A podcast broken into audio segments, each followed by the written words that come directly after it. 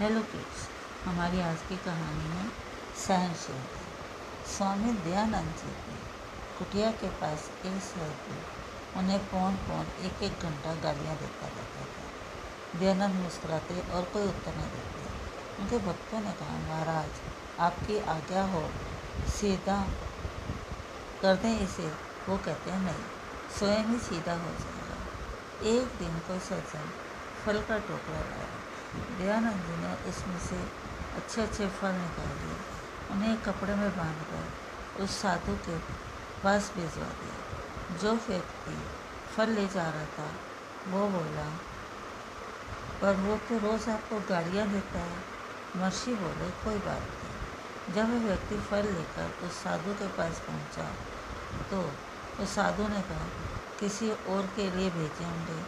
मैं तो प्रतिदिन उसे गालियाँ देखता हूँ। वह व्यक्ति बोला, नहीं महाराज, महर्षि ने ही आपके लिए बिछाई और कहा है कि आप जो प्रतिदिन अमृत वर्षा करते हो, उसमें आपकी पर्याप्त शक्ति लगती है।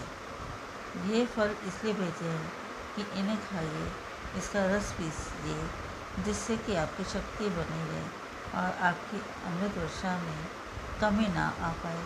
बस साधु दौड़ता हुआ महर्षि दयानंद के पास पहुँचा और उनके चरणों में गिर पड़ा। बोला, महाराज, क्षमा करो मुझे। ये है सहनशीलता का जादू। ये जादू बुरे से बुरे व्यक्ति को भी बदल देती है। Thank you